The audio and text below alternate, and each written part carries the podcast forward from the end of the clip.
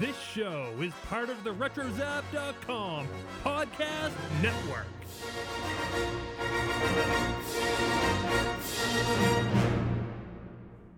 You will never find the more wretched hive of scum and villainy.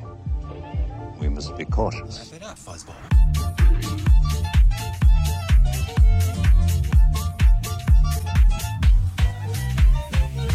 Hello, and welcome to Beltway Banthas, a Star Wars podcast live from the hive of scum and villainy in our very own galaxy, Washington, D.C. I'm one of your hosts, Stephen Kent, and this bonus episode is a continuation of our Beltway interview series, where Swara or myself interview someone of note who works in or around politics about Star Wars and their fandom of it. I am an occasional reader of The Federalist and a daily listener of the Federalist Radio Hour podcast hosted by Ben Domenech. And as such, I've taken a note of the very strong presence Star Wars has in The Federalist. I've discussed often, uh, or it is discussed often on the podcast, um, and every few weeks on the website, there's always a think piece about Star Wars. So I went to visit Ben Domenech of The Federalist at the Kirby Center of Hillsdale College, just a few blocks from the Capitol building, to have a conversation with Ben um, about his well documented fandom and pick his brain about Star Wars, past, present, and future, and the role that it plays in our culture. Um, it's never a competition. I have to say, it really is never a competition between our guests. But Ben was really, really impressive to have on the show, and he he shows the markers of someone who does think about this stuff quite often.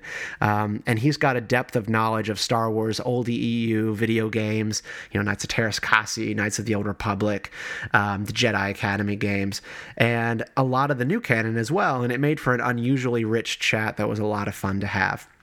Uh, we get into what Ben thinks of the new Star Wars movies, The Last Jedi, and the politics of what that movie and the new trilogy might be.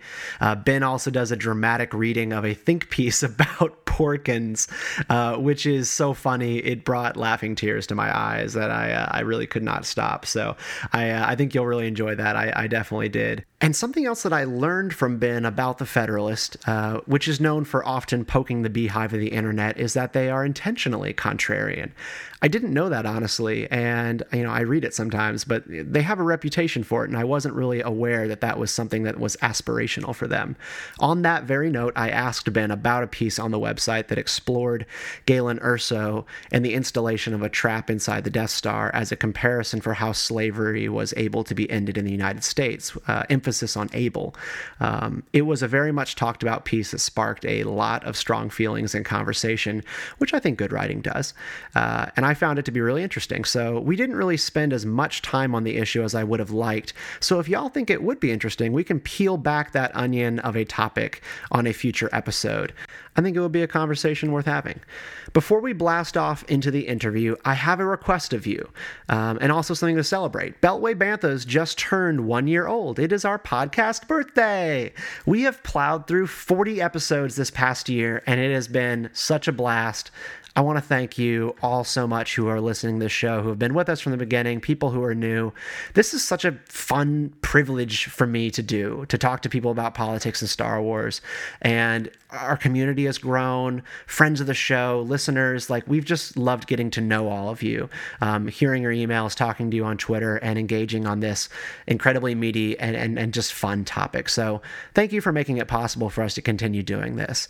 Um, we are eyeing some new strategies and approaches in the coming year, some of them involving more content, possibly a newsletter, all sorts of other cool stuff. So let us know what you think of the show and what you would like to see in this podcast about Star Wars and politics.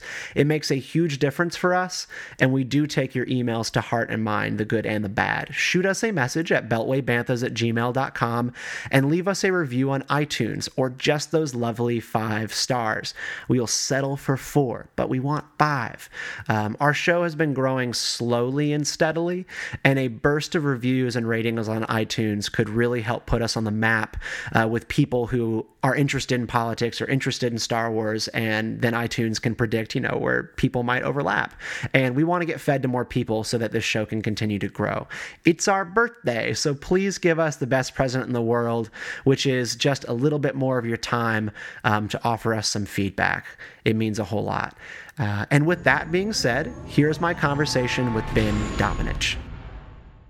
All right, and today I'm sitting down with Ben Domenech, publisher of The Federalist. Ben, I listen to your show every day. Um, I love it. It got me unhooked from a lot of my other more bad podcast and daily radio habits. And you talk about Star Wars on your show an awful lot. It all it often just comes up organically. You just have a way of doing it. Um, and I, I just want to know.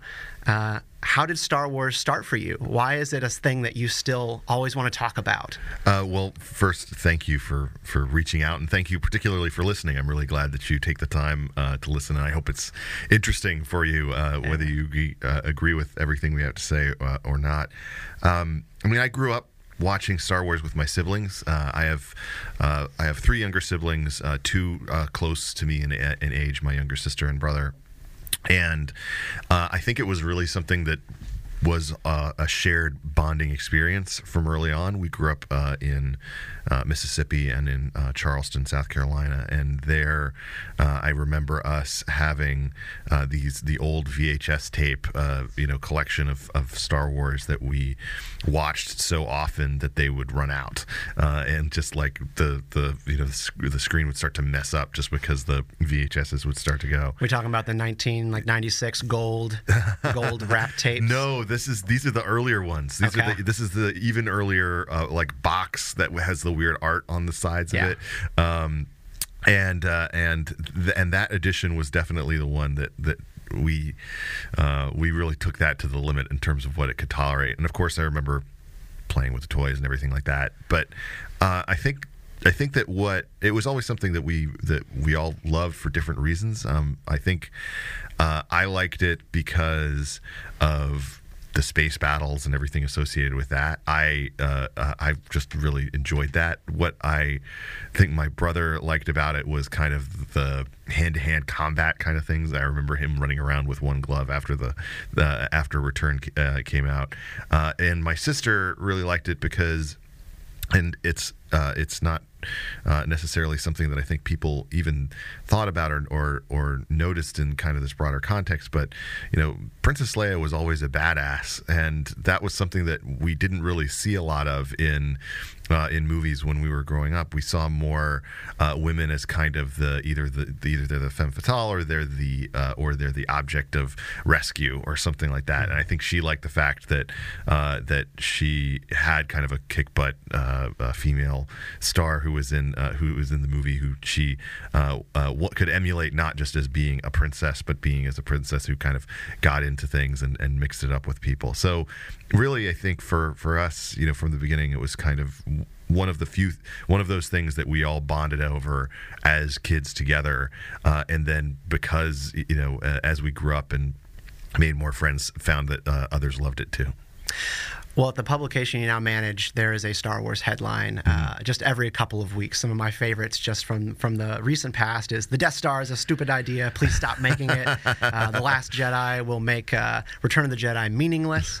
Uh, nine reasons the Jedi are the bad guys in mm-hmm. Star Wars are mm-hmm. just a few examples. So you have um, allowed this to continue in the space in which you operate today as a professional.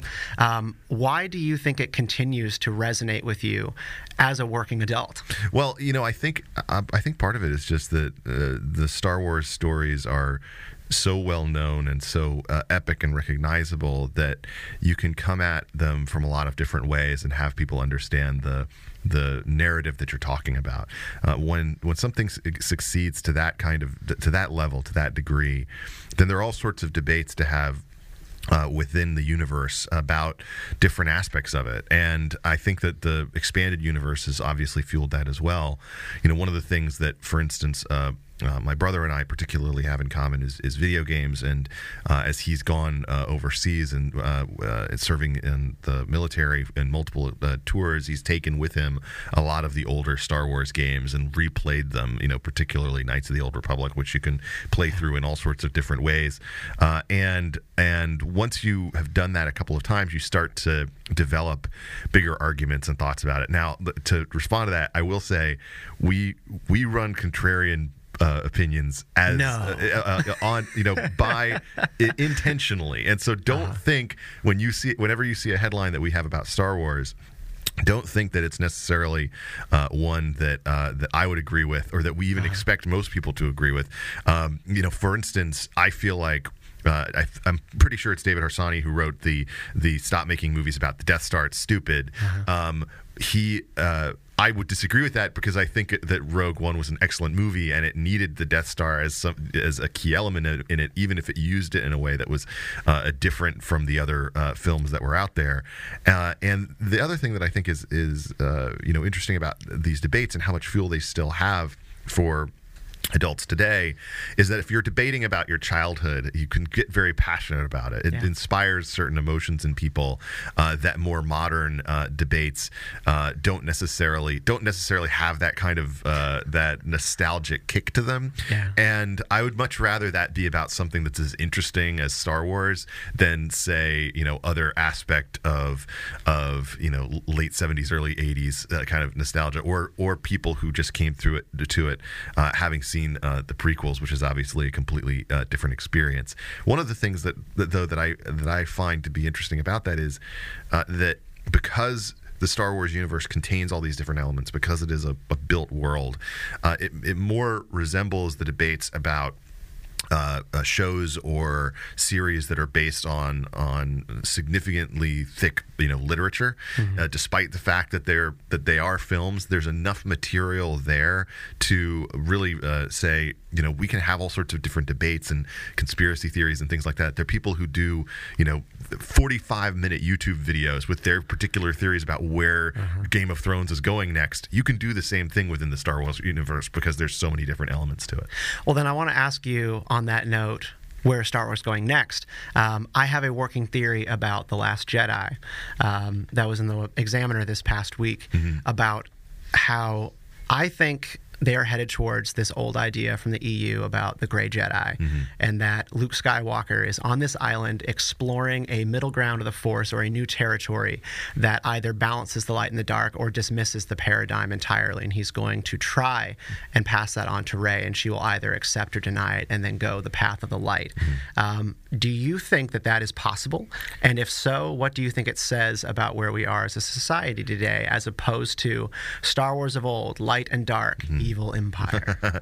so uh, I think that's certainly possible, uh, and I think that there's a number of pieces of evidence you could point to as being examples of this. One of the things that really changed my mind um, in uh, in thinking about uh, Star Wars, or just that I found to be something that added to it significantly, was was reading the uh, the Cheeseburger Brown uh, Darth Side. Uh, blog that ran uh, several years ago. Which, if your listeners ha- haven't read it, uh, really they ought to. There's a there's a significant revelation in it. And it's basically supposed to be, it starts out as this kind of funny Darth Vader keeping a diary sort of thing. Mm-hmm. But then there are a couple of little profound insights that show up along the way. And one in particular is in the context of describing differences, how Vader views the differences between light and dark.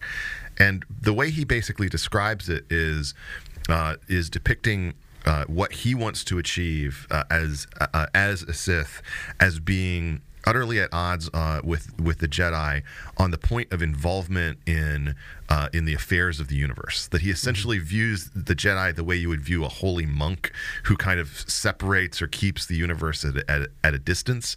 Uh, that they may try to do good or fight for good in various ways, but that most of the time they're more about backing away from it and meditating in the Force and viewing this as like this religious experience uh, that they have as kind of these these higher beings. Whereas he approaches it more from the perspective of if if you have the power to influence uh, the way that the universe is going and you understand that it tilts towards chaos then you have an obligation to do whatever you can to try to establish order or keep or keep things from tilting in that direction because it would be much much worse than uh, whatever you know evils you have to do in the in the role that you have uh, to hold things together that's an interesting theological debate to have. Like it's because it's one that connects with you know a lot of the different ways that you might view the difference between uh, you know monks who take a vow of silence uh, and those who believe that you have to go out and and heal the sick and you know take an active role in in the affairs of, of human people. Now, of course it's corrupted by the evil that, that Vader has to do in the course of this and the and the death that results of it. But the the idea, the very idea that there was some sort of deeper theological debate there was interesting to me. I feel like this kind of builds on that in the sense that if if Luke's position is if his theological position is basically uh, the role that we have ends up getting a lot of people killed, or that you know it sends a lot of people uh, spiraling towards uh, towards death in ways. You know that that on balance, he thinks that kind of the this light dark paradigm has been worse for the galaxy uh, than uh, than potentially something else. It's it's that's an understandable thing given what he's experienced in his own lifetime and what he's seen and the evil that's been done, uh, and uh, and how little the Jedi have been able to to mitigate you know some of that. And so I think that he can look back, you know, certainly at, at the decisions made uh, when when he was much younger, when the decisions that led to to uh, the mistakes that his father made, etc., and uh, and critique them from that uh, point of view. I think that's a very interesting thing to explore. I don't know what it looks like in terms of mapping it all out, or if they have it in their heads where this series is going. But I definitely think that's a legitimate idea. Well, I I'm glad you agree because I I'm excited about it as a fan. I think they need new territory. They can't just keep doing this black robe versus white robe thing forever, especially when the prequels laid out in a very half-hearted way this idea of a prophecy, mm-hmm. someone who would bring balance to the force.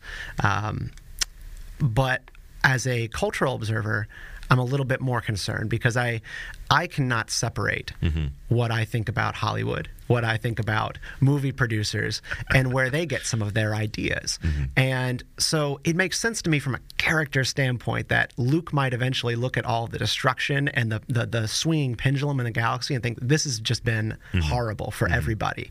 Um, but I'm wondering what you think about where the production teams are coming at it from, how the writers are thinking about it, and if they're trying to tell us anything about the world we live in today, which is incredibly divided, mm-hmm. um, full of an increasingly uh, large wave of moral relativism, and whether or not this factors into it. Oh my! Oh my gosh!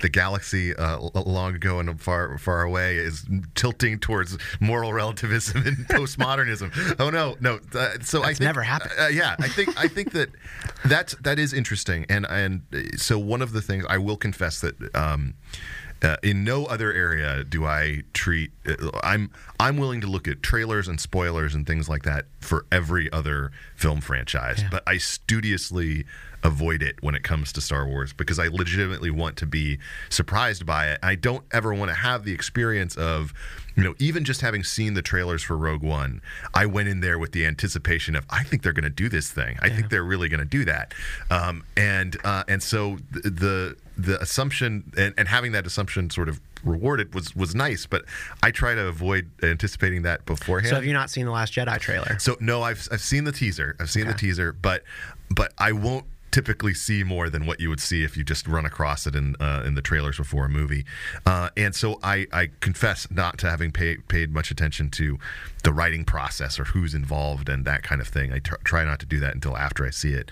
The the aspect of this that I think would be interesting about that when it comes to the moral relativism side of things is uh, you know whether that's something that fits into the universe in a way that affects a bunch of other relationships and decisions. Um, you know, the weakest, I, I felt that the, the, kind of the weakest uh, part of of the Force Awakens uh, was the lack of any emotional punch uh, when uh, they destroy uh, multiple planets all at once, and that to me was just like I felt nothing. I felt nothing for those people. I didn't know what was going on. And, you know, it's like, oh, they blew up a bunch of planets. I should feel sad now. But it, it, I didn't have any kind of uh, process there. The the character development in the first in the first trilogy uh, is uh, is really wonderful, I think, and, and it holds up very well. You can go back and you can watch it again, and you can see these characters change over time as each of the movies takes place. I think it'll be really interesting how they decide to change Rey. You know, there's there's uh, you know whether they listen to any outside critiques or whether they ignore them all and take mm-hmm. the character in the direction they wanted her to go anyway. But it is interesting if uh, you know there was there was the the the, the prophecy, the son of sons, you know, all of that stuff. Uh-huh. You know, it would be interesting to take that in a direction that I think not a lot of people would expect. You mentioned the Death Star, so I want to ask you about a Death Star analogy, which I found particularly interesting, and it kind of broke the internet. It was written by Josh Distel in The Federalist. It was titled "How Rogue One Backs Up the Founders' Approach to Slavery." Have you read that piece, or yes, did that did yes, that run by yes. you?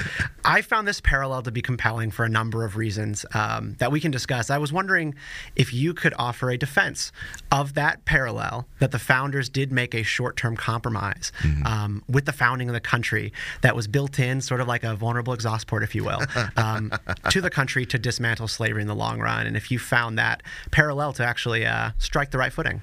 One of the things that I think you see in the founding is uh, there's a lot of different debates embedded in it that you feel like uh, the people aren't ready for yet. The American people aren't ready for challenging uh, the position of women in society. They're not ready for challenging their perceptions of of uh, the position of race in society, that kind of thing. Uh, and I believe that the founders did embed some things uh, in the language in the uh, in the text of, of our founding documents, not just the Constitution and the Declaration, but also I think just in their own uh, public statements and elsewhere. You can find all these different threads running through them, where basically they recognize these elements are in tension. We have to figure out a way to move forward and to and to recognize this, you know, in in some way in our society but we're also trying to start a country right now and we don't necessarily know what else will you know th- th- there isn't a lot of precedent for this being successful in terms of of, uh, of this kind of approach particularly when it comes to dealing uh, with post uh, colonial Britain at that point in in, uh, uh, our American history. I think there are all sorts of little traps like that embedded in uh, in our founding documents that basically that, that basically created a scenario where Americans were going to have to uh, uh, confront these things. It just was going to take another generation or so for them to come through and recognize that these elements were intention. And the founders, you know, to varying degrees, you know, depending on which one of them you look at, uh, recognized, I think, these tensions in place. Uh, as regards uh, the creation of the Death Star itself, I actually I enjoyed the. I don't read a lot of the expanded universe stuff, but I enjoyed Death Star, the book that focused on the, its construction and creation from the perspective of the people involved in Is this one of the older books? Yeah, Um, uh, like, or is it the the recent one, Catalyst? No, it's not Catalyst. It's Okay. old. It's older than that. Okay. Uh, and so it it basically. Uh, I like any of the things that drill down to the perspective of of uh, background characters or individuals within this universe Mm-hmm. that gets us away from the central Jedi like Star um, Skywalker family plotline, uh, because I think that's you know we've seen that that's good that's fine that's interesting but you don't have to stick with that to get interesting stories out of the Star Wars universe there's huge moral like dilemmas associated with blowing up the Death Star like it just in the sense of like you know all the different things that you have to run through you know in terms of battling the empire and what they what they're trying to achieve with it and I think that that's something that you can uh, that you can appreciate more when you think about all the people who are going to die on it. You know, who've been part of this military escapade and may not necessarily share the values of of uh, of the of the various grand moffs and certainly yeah. the emperor. Galen Galen Erso reminded us that people were conscripted into service Yes. um, to work on this stuff. Yes. Um, all of those scientists who Orson Krennic had gunned down on that rainy planet, um, they didn't look like they wanted to be there. Yeah, yeah, yeah. And I think they probably knew. I don't think I'm going out in the rain for a nice award ceremony or something like that. So the the point just kind of being, I like stuff that deals with those those moral questions about this, and uh, you know, particularly in an era of, I mean, you know, if if you understood the Death Star, the original Death Star, as being a commentary on uh, on you know the the need for, uh, on on the nuclear age and basically you know the what it would take to maintain order in in the midst of this uh, type of uh, gal- galactic conflict. You know there's there's all sorts of questions that come out of that and when is it moral to use this? Is it ever moral to use this? What is the you know the, uh, what's the uh, what's you know sort of going on here? And the early the early usage of it was kind of slapdash. You know, it's uh, you know, what's the morality of, of Princess Leia basically dooming a bunch of people on a planet who had no nothing to do with the uh, rebellion just because she wants to cover for you know the the people that she's covering for. There's all sorts of moral questions with that, and I, I think those are really interesting and uh, and and worth getting into. And I'd love to see going forward as Disney does what they want to do with this series, uh, the ability for much smaller movies, much smaller Star Wars films to take place. I'd love So you're excited about Star Wars stories these, Yes. every other year. Yes. So um, uh, obviously, you know he's a, a, very inconsistent director. But one of my, if you if you look back at like the last couple of years of alien invasion stories, I still think that Signs is like an excellent uh, invasion story. I agree. Like I think it's the best. Drilling down to like, okay, there's no big beam of light coming out of the sky that superheroes all around the world have to deal with at the same time. There's no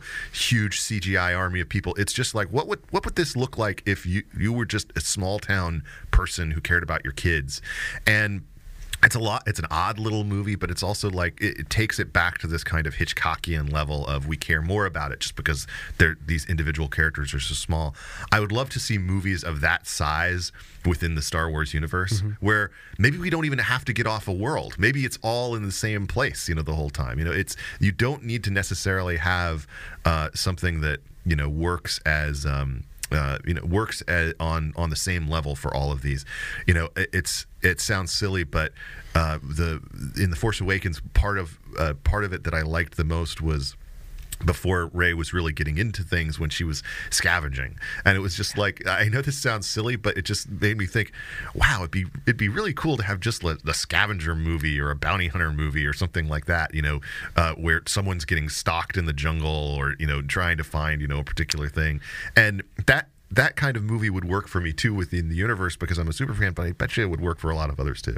Yeah, I remember um, there was this YouTube video, one of the many analysis videos out there that uh, came out this past month, uh, analyzing how Rogue One failed to get emotional buy-in from viewers in the beginning mm-hmm. on the characters and how The Force Awakens, um, despite many of its failings, uh, did that with mm-hmm. Rey and it was that five minutes that they dedicated to Rey's life on Jakku. Exactly. That made you feel what you were going to feel for the rest of the movie with this girl. Mm-hmm. Um, and and I think that that was probably one of the more powerful entire chunks of Star Wars that they've had in the past couple of years. Mm-hmm. Um, just because we saw life on another planet, and even on Tatooine, I don't think we got that much of a look. Mm-hmm. Um, I really enjoyed that part. I'm curious, who is your favorite Star Wars character, and also maybe what is um, you had mentioned like a bounty hunting movie. Is that and what sort of story you would like to see? Okay, so um, I think I think if I have to pick.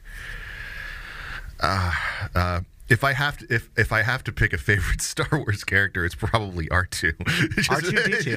Just because I th- I've I, never heard that before. I, I, think I actually think that he, I, I, think he is the linchpin to the whole series, and he holds the thing together in a lot He's of different observer. ways. He He's the observer. Everything. He sees everything. Um, but but I think that. Uh, uh, it's hard to it's hard to pick one, but it's just like if, if I if I could follow one, I would follow this just this this okay. droid that has more personality than ones who can talk. Mm-hmm. You know, frankly. Um, but I I think that one of the other characters that appeals to me uh, even though it's, it's not a favorite, obviously, and has very little has very little screen time, is uh, right after we ran one of our pieces about uh, Star Wars, one of our contrarian pieces uh, uh, about it a couple years ago. Uh, we ran a piece that one of the readers uh, uh, wrote for us that uh, in in my newsletter, the Transom, uh, about about uh, everyone's lovable fat guy Porkins.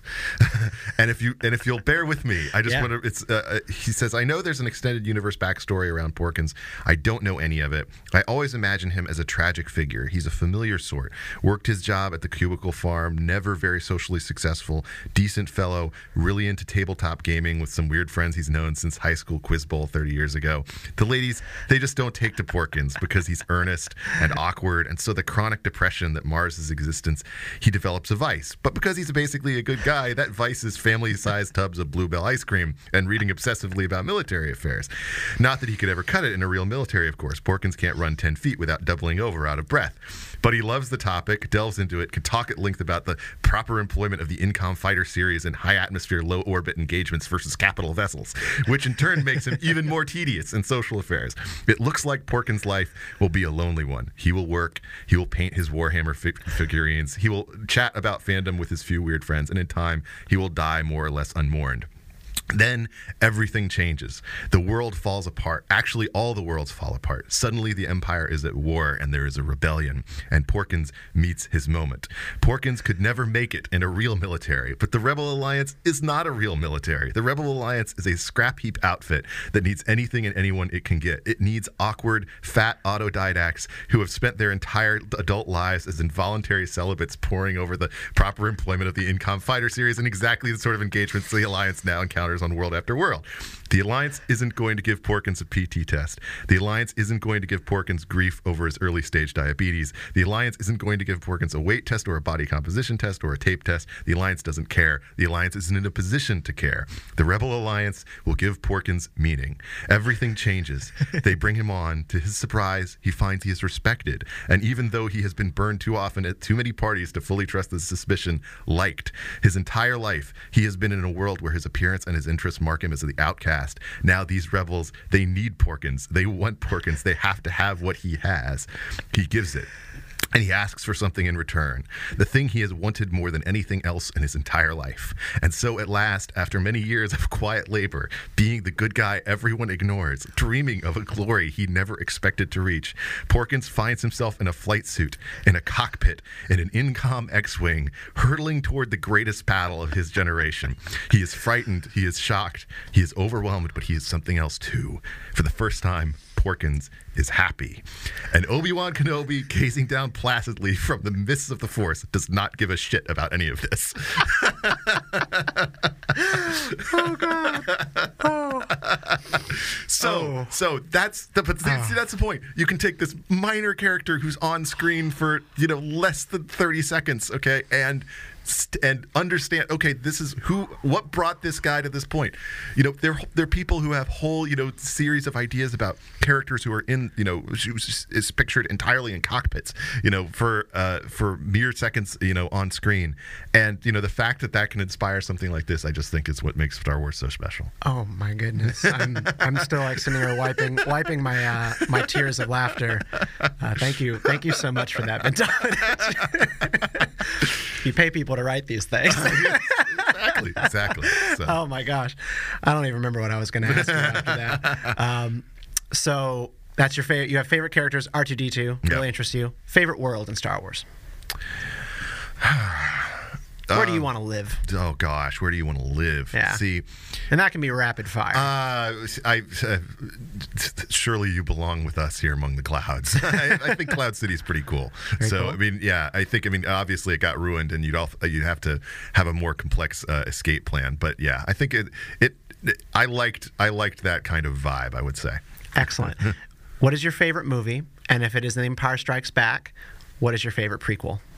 Uh, it, uh, it is it is Empire, um, Uh-huh. uh, and uh, I think Revenge of the Sith is uh, of you know of the of the prequels. I can I can rewatch it in a way that I can't. I mean, I I very much think that Attack of the Clones is the worst one. I'm in agreement with you. Yeah. So I was deeply offended this past week when I read something in uh, in the Atlantic. I think it was by uh, David French Mm-hmm. on uh, his list of favorite movies and the worst movies, and he put The Force Awakens after Episode Two, and I just went, "No, there is No, nothing. no, there is no. nothing that outdoes if you Attack want of the if you Clones." if you want to understand how bad it is, just listen to the commentary from George Lucas himself. They have like this mixed commentary Uh-huh. with like Lucas and then other people, and he's recording his separately. It's the most bored commentary you'll ever hear about a movie. It's he himself was like bored making it and it just doesn't eh, there's no there's just no heart there and it's a real shame because a good Clone Wars movie would actually be something very cool, and it's one of the reasons why the spin-off animated series, which I still need to catch up on because I've only seen a bit of it, is is uh, high quality and very. I think good. it will be some of your favorite Star Wars. if you if you are a politics person and a military person, you will eat it up. Um, there are some uh, floor speeches in the Senate that you just you you watch it and you just go, gosh, if only this were in the movie, I would have loved the prequels if this were in it.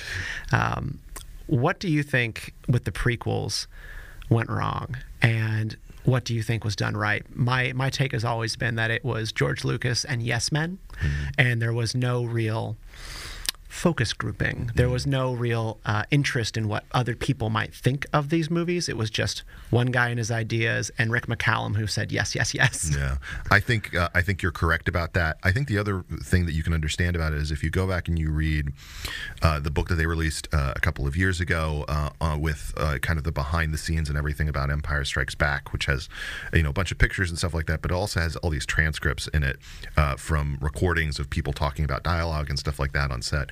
And what you realize about that movie is first Lucas had you know maybe the least involvement in that film you know versus the other ones. He he had really started to work on a bunch of other different uh, projects. He had gone to Japan for a while. He was very frustrated when he came back to find that basically the way they had shot it uh, he was as opposed to his method of shooting a scene you know a hundred different ways uh, and then like having a bunch of different options about cutting it up which seems kind of pointless to me when so many scenes in the prequels are about sitting down on couches and standing up from couches. Uh, it it get, left him basically with very few choices to make about the editing process, uh, and I think that part of the problem for for movie makers who attain a certain level of success, and this is true of authors as well, is that you become impossible to edit. And what that really, you know, leaves you with is these bulky, oversized books. I mean, just, you know, no offense to J.K. Rowling, but you can look at the difference in size between when she's starting out and the book she ends up with at the end. And the same thing happened to Stephen King. The same thing happens to any, you know, sort of uh, f- uh, famous and successful person because it's like, well, everything you make is gold, so it has to all be in there. It reminds me, like I stopped reading Harry Potter after the the Goblet of Fire, mm-hmm. and I mm-hmm. was I was young. Was, mm-hmm. They just got too thick. There's no way that it needed to be that yeah, thick, yeah. and I just couldn't do it. so the so the thing so the thing that I think is uh, is true of the is true of the prequels is uh, Lucas Lucas I think as much as he loved his the universe that he's that he created and acknowledges the fans you know to uh, with their support he didn't really want to make these movies. He didn't really want to be trapped by sort of making them. And i think the problem was that he wasn't ready to let go yet. Uh, he he could have done the same thing that disney decided to do basically. He has all these properties he's all these differences but it is it's it's not an accident i think that all the most interesting stuff that's been created within this universe in the past, uh, you know, really, you know, since uh, since the original trilogy, uh, comes less from the mind of Lucas uh, and more from the minds of others who've you know grown up around it. I mean, the the the moral quandaries that you find in Knights of the Old Republic are very memorable. I mean, you can you can make a Wookiee kill his best friend. You know, like that's oh, that's like uh, that like, scene on the beach on, uh, at the very end totally where you can up. end yeah. up having a massacre of your entire team. Yes, it's a heavy yes. cinematic moment. Exactly, and that's and the point is that doesn't come from Lucas. That comes from the you know I don't know who wrote that game. I'm sure it's a group of people who all grew up watching Star Wars, you know, and going and wanting to someday make a game like this, and uh, and coming out with a, a product that you know can be as powerful as any you know miniseries or, or movie or something like that. I hope that that's the kind of thing that we see more of from from Disney in the future. Just let's stretch the bounds of this. So often in fandom. Um, politics can be very divisive. I don't know how much time you spend on Star Wars message boards and Facebook groups, but uh, it can get pretty contentious. And what you see is uh, fans who if you press them, you find out they're conservative, mm-hmm. Republican, uh, something else, and they will dismiss that Star Wars is political outright. They don't want to talk about it. Um, I think that's because uh, most other culture is political, and it makes them feel attacked when people are talking about it. You know, even when you turn on ESPN, they're talking politics, that kind of thing, and so they just want to keep it at arm's length. On the other side. Uh, fans who come to Star Wars as liberal typically view Star Wars as a progressive opus mm-hmm. and unquestionably liberal in all of its uh, its messages because George Lucas himself is a liberal, and a lot of times he tends to offer commentary after the fact of his movies, mm-hmm. tying them into different political figures and whatnot. Um, where do you think Star Wars liberalism or inherent liberalism because of its creator is accurate and where do you think that it is actually not so true in practice mm-hmm. one of the things that i've always believed about a lot of media and a lot of uh, progressive art is sometimes progressive and liberal art often is a self-defeating thing because a conservative will look at your message and go oh mm-hmm. well this message that you put out there is, is exactly the reason i believe what i believe mm-hmm. what well, do you think well i think there are different ways i mean you can always find uh, interesting lessons in both uh, in both sides of this. You know, the um, just to uh, compare it to uh, to a different aspect of this, uh, you there's a way to view you know uh, uh, Star Trek and all of its different out- offputs as being this progressive sort of uh, context. you know these these you know various figures in this kind of diverse cast going around the galaxy. You know purportedly to you know to discover and explore and and basically bring you know new civilizations, help them progress. You know in in different ways. you could view that as being some kind of UN mission. You could also view it as uh, as kind of a human exceptionalism mission, or or and there are all sorts of different episodes and and uh, and movies that kind of back up that view of it, which it, which you know instead of of being a story of of you know kind of building up other civilizations, is instead something about uh, kind of the the primacy of, of a particular view of the way that people ought to live, you know, which could be mm-hmm. viewed more closely associated with colonialism or or with uh, things along those lines, or certain certainly you know manifest destiny. I think that when it comes to Star Wars, the politics of it, um, the, the politics of it become more uh, aggressive as kind of time has gone on. I think there's more politics in it now versus uh, you know when it began. I don't I don't really think that you can look uh, at the at uh, A New Hope as being really a very political movie. I think instead it's your classic, uh, you know, uh, it's your classic classic space space western opera. you know, something that it, you know really you know pits a an evil authoritarian power against you know a a, a struggling rebellion that wants freedom but I don't think that that's necessarily a you know a political statement. You could compare that to, you know, the student riots in Iran, or you could compare it to you know any kind of other revolution or uprising, and those you know are are not naturally driven necessarily by. Uh, you know, a particular idea set. They can be, you know, uh, come from different perspectives.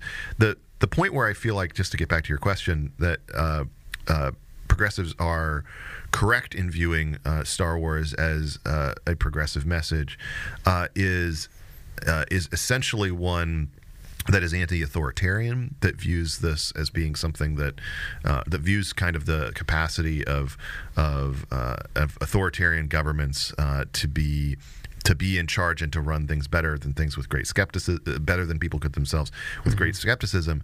But that's not necessarily uh, something that I that I think is uh, uh, is at odds with uh, a, a post Enlightenment view of humanity. I think that you know much of that argument is something that could be accepted by the founders who trusted people's capacities to rule themselves. You know, in the sense that you know the the if you get down to it when it comes to the the Federation and the rebellion post the collapse that we see you know happen in the prequels the you know the rebellion is basically arguing that the planet that planetary systems have a better capacity to govern themselves than an overarching empire that tells them how uh, how to maintain order or something along those lines. That's interesting. There are arguments on the other side for that. Obviously, you know you see that in the uh, in the disputes over trade and you know and that kind of thing. I think one of my favorite uh, fault lines that has emerged in the uh, in the new Star Wars canon is after episode 6 mm-hmm. um, Leia becomes a senator in the New Republic representing uh, mostly the displaced people of Alderaan. Mm-hmm. And she is the leader of the Populist Party. You have two parties that emerge the Centrist Party and the Populist Party. The Populist Party rejects a, a strong central government. Mm-hmm. Uh, it does not believe that the New Republic should be able to incorporate worlds unless they want to be incorporated. And even then, um, there are really no galactic wide laws. Mm-hmm. Every world is responsible for their own thing, and the New Republic cannot create broad laws that encompass everyone. And so while um, Leia as a as a liberal icon, um, because a, a, female empowerment um, stands true for a lot of people. There's this uh, you just ignore that. Well, in a lot of ways, she seems to be a small government activist yeah. in the in the new world of Star Wars, and she's also the only person screaming and yelling about Supreme Leader Snoke and the First Order, and that mm. they're going to do something if we don't do something first, the, and they do. The the thing that I find to be interesting about that, of course, is that you have if you think about it, it's it's it's one of the reasons it's difficult to divide these things evenly is because of the through line that we have from the end of the 19th century to today, uh, in which uh, American progressives, uh, you know, with you know, including Teddy Roosevelt and Woodrow Wilson, including people in both parties, you know, essentially have argued for a century in favor of a more powerful executive, uh, uh, you know, assisted by an administrative state filled with experts and elites who would determine the path forward for the country, and that's something that is perfectly consistent with the technocratic side of a progressive project that basically wants to see fewer differences between the American states and more direct nationally run policy. Of course, the danger of that is that eventually you could end up with someone like Donald Trump, who is, is in charge of a system now that has been made much more powerful than it typically than it had been typically a century ago over Americans' daily lives. And I think a perfect example of that is, you know, if there's if there's one thing that Trump has been successful with in the early days of his administration, it's been his approach to basically installing a, a, lot of people, a lot of different agencies who are intent on rolling back various regulations, mm-hmm. regulations that affect us nationally to a much greater degree uh, than they did, you know, hundred years ago. One of the things that I think you see within that kind of planetary argument is uh, is basically you know, obviously we all live on the same planet. Um, uh, the the difference, though, of course, is that we we have in historically uh, been able to live in different states with different laws uh, governed by uh, governed by different rules, uh, still under the Constitution but without necessarily having uh, the kind of battles that we've seen in recent years uh, between uh, states and uh, and the national federal government over every single thing. I, I, personally don't think that it's a very good idea to invest a lot of power in some uh, in you know in, in any sort of situation that would remove power from these various planets to govern themselves according to their wishes. But of course, then there are all sorts of other problems that that opens up for you. so yeah, I, I, I think there are a lot of fault lines that run through Star Wars when it comes to the, these issues. I don't think it's one thing or the other. I think that the, that conservatives and liberals alike can find things that they aspects of it that they like. I do think that it's interesting though that uh, the the level of heat that develops because of these arguments. It just tells you how much that our politics is downstream from culture and uh, how much people take these cultural lessons and then apply it to their current existence. That is so true. Um, my last question for you, Ben Domenech of the Federalist Radio Hour and publisher of the Federalist, is what are you excited about most with the Last Jedi and the Han Solo movie? Movie? So, um, I uh, I'll start with the Han Solo movie because I'm very worried about it. Uh, I am as well. I'm worried about it because and and it's not so much because of uh, the cast as, as just the decision to make it because I think we already have a young Han Solo movie to a certain degree. Um, it's true that I don't necessarily need to see every kind of point in between, and uh, and so I'm a little concerned about it. Even saying that, even even though I do like some of their you know casting sort of choices and some of the people who they have uh, involved in it, uh, so I'm I'm worried about that one. Uh, trying trying to you know hope that it turns out well. Uh, and when it comes to the Last Jedi, I feel like, I mean, I have been. Uh, I've been a fan of Mark Hamill for a long time. I've loved Batman the animated series, and he's voiced the Joker for years.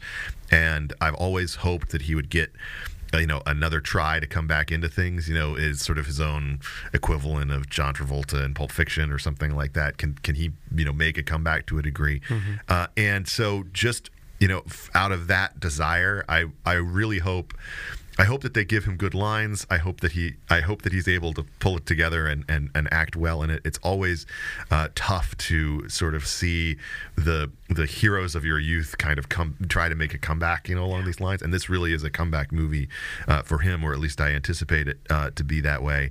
Uh, my my hope really is that we that we uh, that, that that is able to sort of stick its landing. Because I think you know in the movies that in the movies that do in the movies where that you know main character coming back you know is able to is able to pull things off uh, they can work really well and not just as kind of a nostalgia feeder. Uh, and so that's that's the thing that I'm both excited and uh, and hopeful about. The return of Mark Hamill presents great promise and both great peril. Yes. Um, Ben Domenech of the Federalist Radio Hour and publisher of the Federalist thanks so much for joining Beltway Banthas today. Great to be with you.